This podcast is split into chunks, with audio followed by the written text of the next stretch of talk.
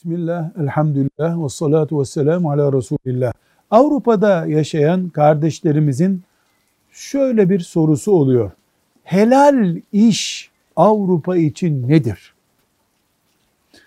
Bunun cevabında umumi olarak diyoruz ki helal iş kendisi helal olan ve harama hizmet etmeyen iş demektir.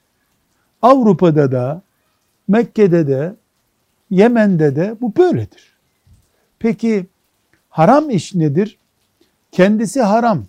Faiz yani banka, domuz çiftliği, alkollü bir yer. Bunların üretimi, satışı, ticareti, nakliyesi kökü haram bunun. Bu işler haram. Bunlarda çalışıyorsan, bu haram işlerde çalışıyorsan Avrupa'da da olsa, İstanbul'da da olsa haram iş yapıyorsun demektir. Bunun dışında adam Avrupalıdır patronunuz. Hristiyandır, Yahudidir. Kendisi haram yiyip içiyordur. Domuz çiftliğinden gidip yemek yiyordur, içiyordur.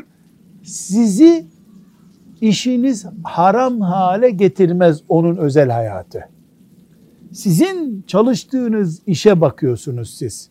Bankadı, faizdi, alkoldü böyle bir haram değilse sahibine bakmayınız. Elbette bir Müslümanla çalışmak daha nazik, daha hayırlıdır. O ayrı bir mesele. Velhamdülillahi Rabbil Alemin.